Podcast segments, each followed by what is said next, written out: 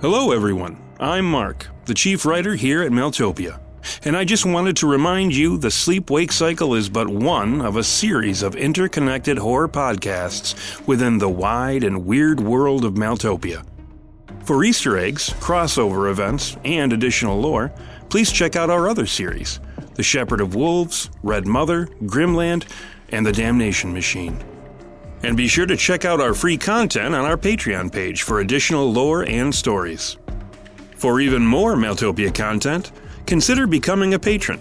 Starting for as little as two dollars a month, benefits range from additional art, update videos, early episode access, our mini-podcast series, October's Children, both written and full audio pieces, such as The Lost Library, Tales of Maeltopia, and The Weird Book. You can also gain access to our found footage show, The Weird Tape series, and even our Patreon-exclusive, fully produced audio series, Devil's Clay. So, with all that said, I will leave you to the darkness.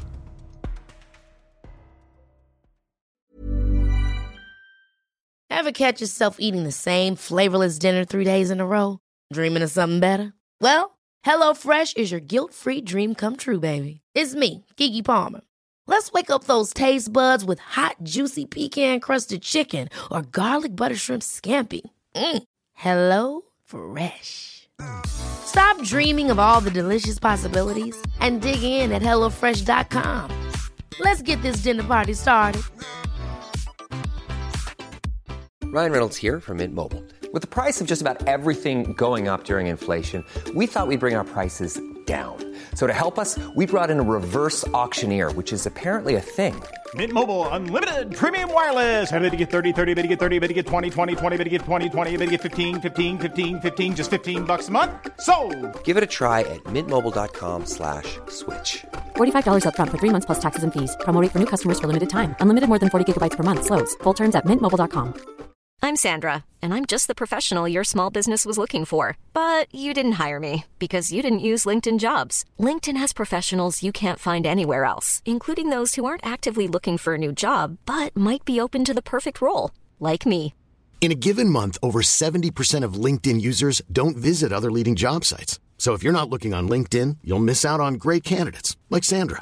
Start hiring professionals like a professional. Post your free job on linkedin.com slash people today. Many of us have those stubborn pounds that seem impossible to lose, no matter how good we eat or how hard we work out. My solution is PlushCare. PlushCare is a leading telehealth provider with doctors who are there for you day and night to partner with you in your weight loss journey. They can prescribe F D A-approved weight loss medications like Wegovy and Zepbound for those who qualify. Plus, they accept most insurance plans. To get started, visit plushcare.com slash weight loss. That's plushcare.com slash weight loss. Rusty Quill presents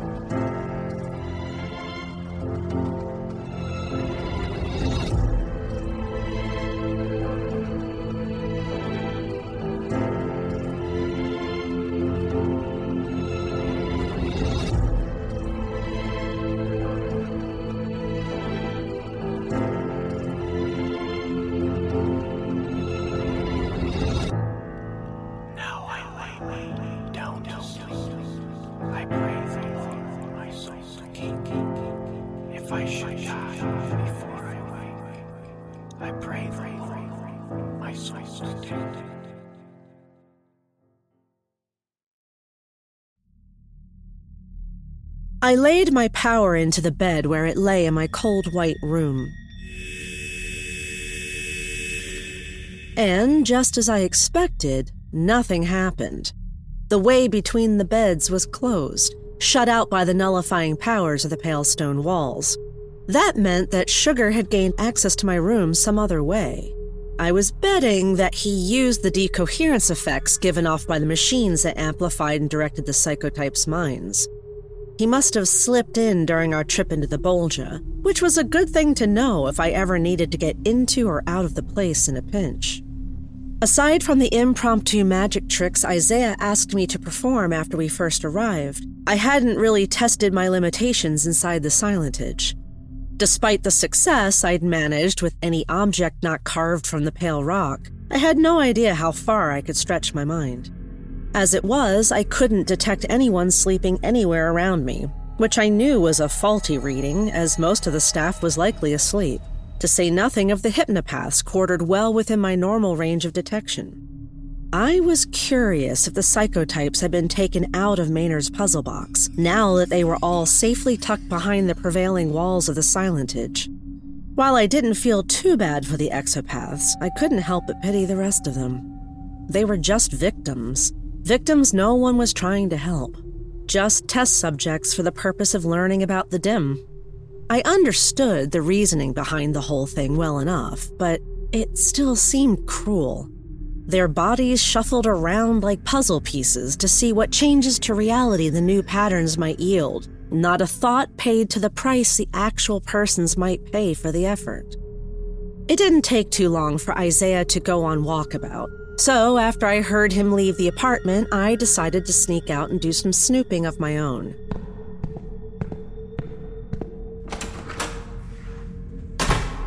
My brother's footsteps were loud enough to judge the direction he'd headed, so I went the opposite way. I wasn't big on leaving him out of the picture, but I had my own interests to pursue, and I didn't want to be bothered explaining myself. A feeling I think we had in common. But that didn't mean I liked lying to him. The inside of my head was the last place I wanted to be after that damn gray clown wrenched tears from my goddamn skin.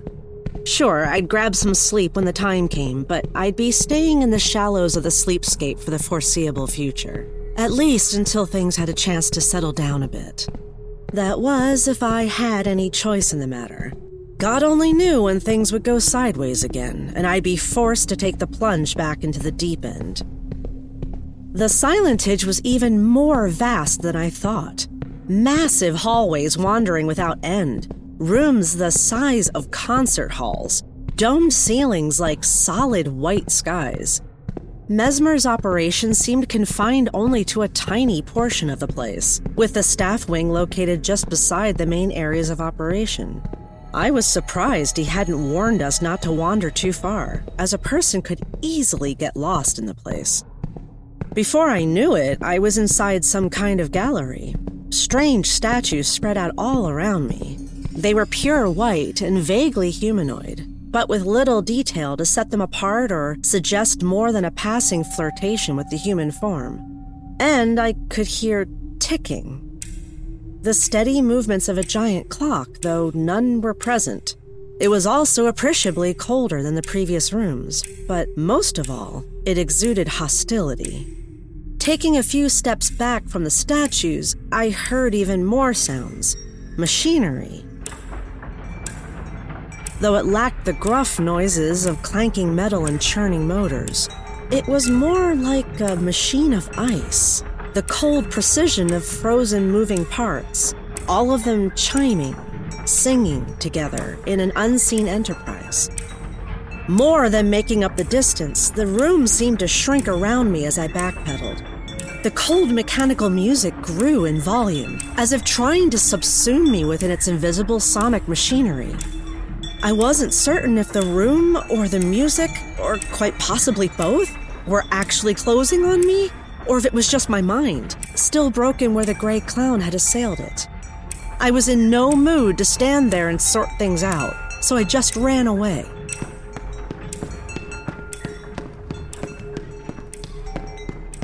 But not back through the gigantic twisting corridors, or past the massive domed rooms. They were gone. In only a few steps, I found myself back in front of our apartment, as if I'd only moved a few feet from my door. I glared at the spaces around me, hoping to detect some anomaly or another, my eyes frosting the cold walls in blue light. But there was nothing. Just the rambling white stone of a palace made for mundanity. A place where chicanery of the kind I'd just experienced wasn't supposed to happen. Is everything all right? You look pale. Oh, Doctor Haskell. I, I guess I was just a little confused. I went down the wrong hall. Just managed to find my way back. You must be careful here.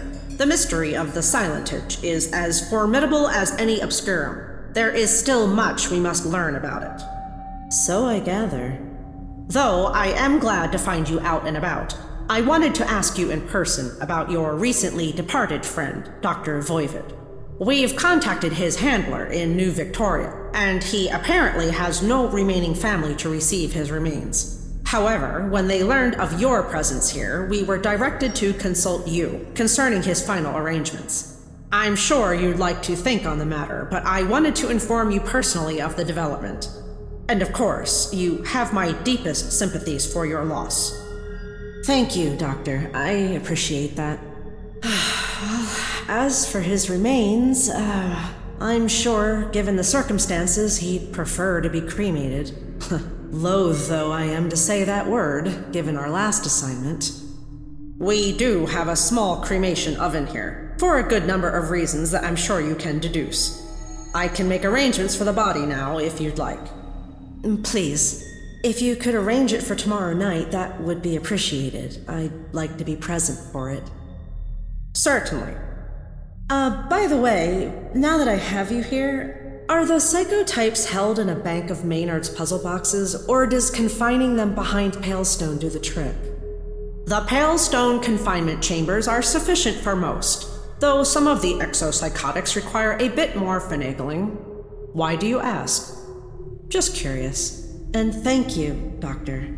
I really appreciate you coming to tell me about Yuri. That was very thoughtful. It's a cold place here, Agent Stroud. I've learned that just a little bit of consideration goes a long way to keep the frost from settling in. Now, if you'll excuse me, I must get back to the lab. Of course, Doctor. I felt terrible for forgetting about Yuri. His body just lying in the crypt somewhere. But with everything that had happened, I hadn't really had a chance to reflect on much, let alone properly mourn my friend. I had no idea that he was all alone. No one even to collect his ashes or arrange a funeral. Well, he had me, and I'd make damn sure he received a proper ceremony when we were back stateside. And I still had no idea what even happened to him. Though it was possible the other hypnopaths might provide a clue, or even better yet, another conversation with the Cellar King. From what Haskell said, it was, in fact, the pale matter keeping my mind from reaching out, and not the puzzle boxes. Seemed the stone functioned as a legit physical barrier to my mind's command of a dream. But that wouldn't stop me from peeking into the dreams of the staff. Some of the workers were techs and even low-level scientists. Their dreams could afford me some useful insight into what went on in the place, especially as it concerned the psychotypes. Granted, while I was sure I could get the info from Mesmer or Haskell, I preferred to get my reads from the horse's mouth, or dreams as the case may be.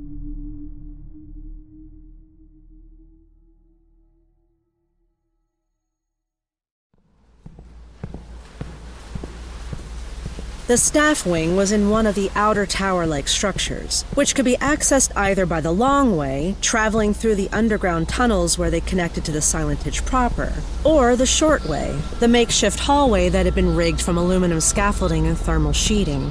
The latter route cut directly across the courtyard, the snow and wind battering the sides of the provisionary tunnel. I took the shortcut. Even if only through the small plastic windows punctuating the billowing hallway, I needed to see the other side of the white walls. Granted, I could only make out the miasma of driven snow where it whipped past the plastic panes, but it was enough. Only a couple hours in the Silentage and I was ready to run screaming from the place. After I'd gotten to about the middle of the plastic and aluminum tunnel, I realized I'd forgotten about what the gray clown had done to me. how predisposed I was to see what was hidden inside of me, outside of me.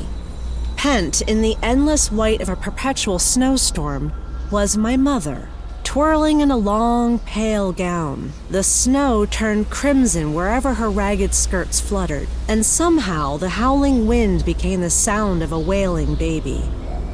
When she finally stopped twirling, she smiled poisonously through the plastic divider, just before Yuri melted from beyond the curtain of white snow behind her, his entrails dragging behind him.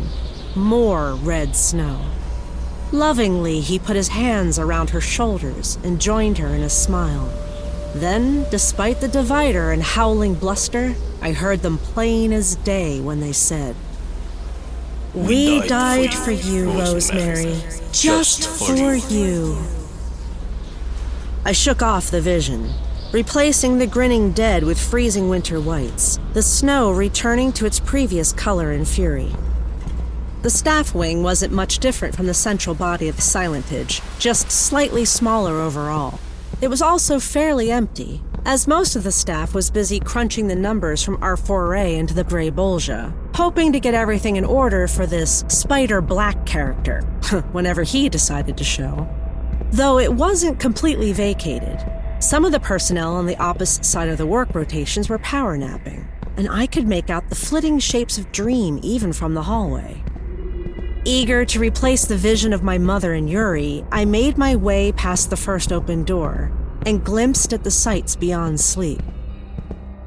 The first dreamer was an engineer, perhaps, given that he was walking a path through a strange forest of machines. The mechanical foliage was completely white, sterile even. At the end of the path, I could see a massive shape, something white and corpulent. It was a vast woman, whose bulk was concentrated entirely within her torso, as her legs and arms were little more than whited bones. She seemed to look at me, perhaps the dreamer's deepest intuition, realizing that he was no longer alone in the dream. Looking more closely at the massive female thing, which seemed like a corruption of the earth goddess Gaia, its flesh seemed to shift and tremble in places. It was as if from somewhere close to the surface of her skin, machine parts busied themselves within the orderly process of supplying the creature animation, if not life. And then there was that ticking I'd heard from before, followed by the presence of deepest cold, even more biting than the Arctic winds I was becoming slightly accustomed to. I pressed my power deeper into the dream, but as my mind drew closer, the scene shifted away from the white mechanical forest, becoming a room crowded with more traditional-looking machines. All of them blinking and beeping, the dreamer moving to adjust their multitudinous settings.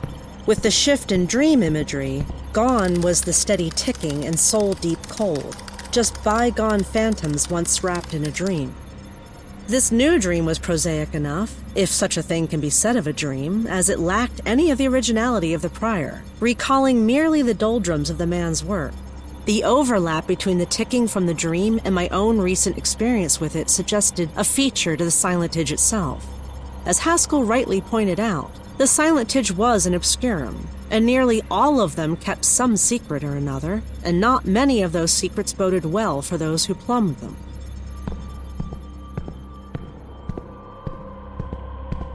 Moving on to the next room, I encountered a more ghastly scene. A room filled with corpses, all of them sliced to hell and back. The dreamer, a young woman, was backed against one of the white walls of the Silentage, her panicked, tearful gaze pinned to an advancing shape. A madman with red-rimmed eyes and bared teeth, his tongue writhing within his open, drooling mouth. It was a fairly sure bet the man was an exopath. I could almost feel the heat from the madman's glare, where it fell hot and hunting across the poor woman's body. Normally, I'd spare the dreamer this kind of fright, dissolve the nightmare, and allow a new, hopefully happier dream to take its place. But I needed this to play out, see what sort of business these people got up to.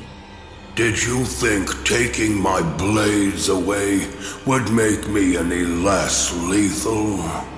Poor, stupid little doctor. I call upon the spirits of cleaved flesh. Fashion my blades from the invisible world. You can't see them, but they cut no less deep. Soon, you will know the truth of it. I stopped the dream just as the Exo moved in for the kill. There was no need to put her through that, especially when I could guess the outcome.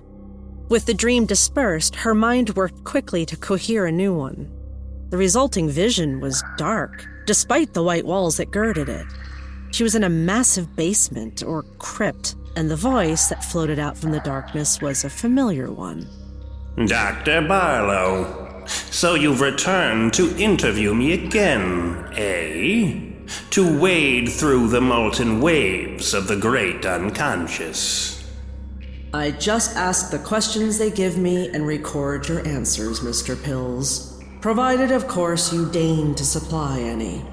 It's actually Doctor Pills, if you'd be so kind. Your academic credentials were revoked once you started butchering people, I'm afraid. So it's just Mister now. Or would you prefer the Cellar King? Butchering indeed. And you're supposed to be a psychologist? I suppose you flunked your class on Jung, yes? But never you mind. Mister Pills will do just fine. And, since your higher-ups do so enjoy my little magic tricks, I'd be delighted to further entertain them. So please, ply me with these questions of yours.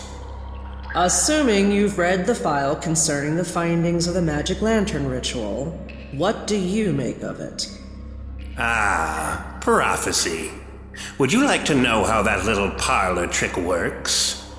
I can see by that dull stare of yours that you're brimming with curiosity and enthusiasm. You see, there is no real manifest future to gaze upon. Nostradamus didn't look into the future when he spied the end of all things. He deduced it. Except he did so by employing the contemplative powers of billions and billions of minds, having tapped into the vast human unconscious. That kind of computational chutzpah can easily deduce, or at least closely approximate, what's likely to happen, even within the farthest flung future. So, what does that say about the magic shadows on the wall, you ask? Well, it all depends, really, on what variables were and were not accounted for. Nostradamus did misspell Hitler, after all. But I would surmise that shadows cast upon a wall, even by the fires of a magic lantern no less, may not necessarily nor accurately predict the object that casts them. Was that vague enough for you, dear? I really don't want to have to spell everything out, you know. Okay, I'll indicate that you're not entirely confident in the findings of the ritual and that they may need to be more heavily scrutinized for accuracy. That's fine, Doctor Barlow. You do that. Now, what about this Rosemary Stroud? Do you think she has any chance at a normal life after all this is over and done with? I mean, what with her horrible family lineage and all. And let's not forget her brother, a half-monster entirely incapable of empathy. I couldn't figure what was happening. Was this still a dream? Was the sleeping woman somehow tapping into my own mind, or was it actually the Cellar King? Oh, I'm afraid things don't look too good for her at all. I don't need to be a prophet to see how her story ends. Poor girl. She doesn't even know where she is, and time is running out. You can practically hear the seconds counting down, can't you? Tick-tock, tick-tock. I quickly injected myself into the dream, appearing next to the psychologist. It's you, isn't it? You're really in here with me. How are you getting past all the pale matter? So, Doctor, is that all you wanted to ask of me? Cut the bullshit, Pills. I know it's really you. What advice would you give Romy, given her current situation? I looked down at the notebook in the psychologist's hands. There were no notes, just a drawing. A child's sketch of a little boy dressed in blue and a little girl all in pink, fly wings poking up from their backs. They were trapped in a web, a massive spider advancing out from its uppermost corner. Oh, that's easy, Doctor. Why, I'd tell her to run. Run like hell.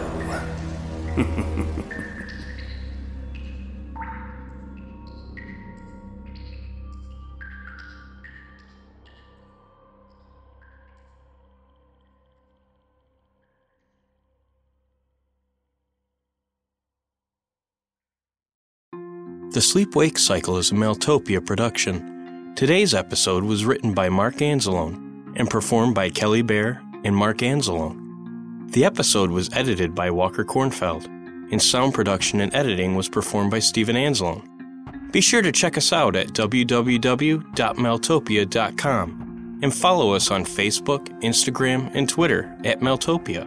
That's M A E L T O P I A. If you want unique art and animations of Maeltopia's stories, visit our YouTube page or click on the link in the show notes. If you're a fan and want to help the show grow, be sure to rate and review us on iTunes, Spotify, or your favorite podcast platform. And for more exclusive content such as additional lore, stories, and art, be sure to check out our Patreon at w w w dot patreon dot com forward slash Maeltopia.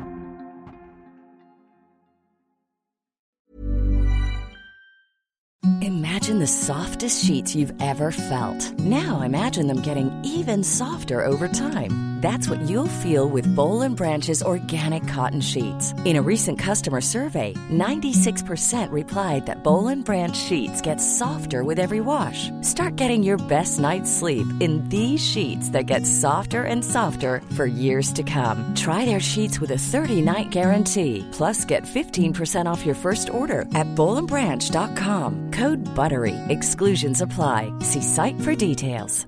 Hey, it's Paige DeSorbo from Giggly Squad. High quality fashion without the price tag. Say hello to Quince.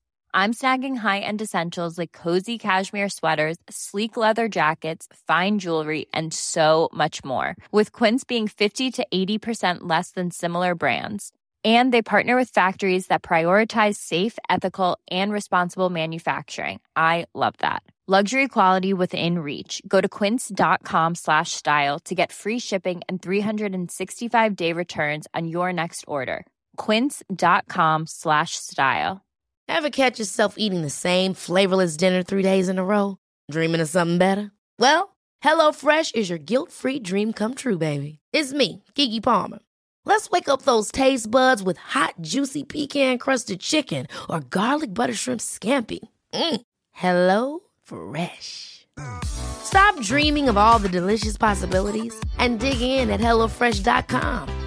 Let's get this dinner party started.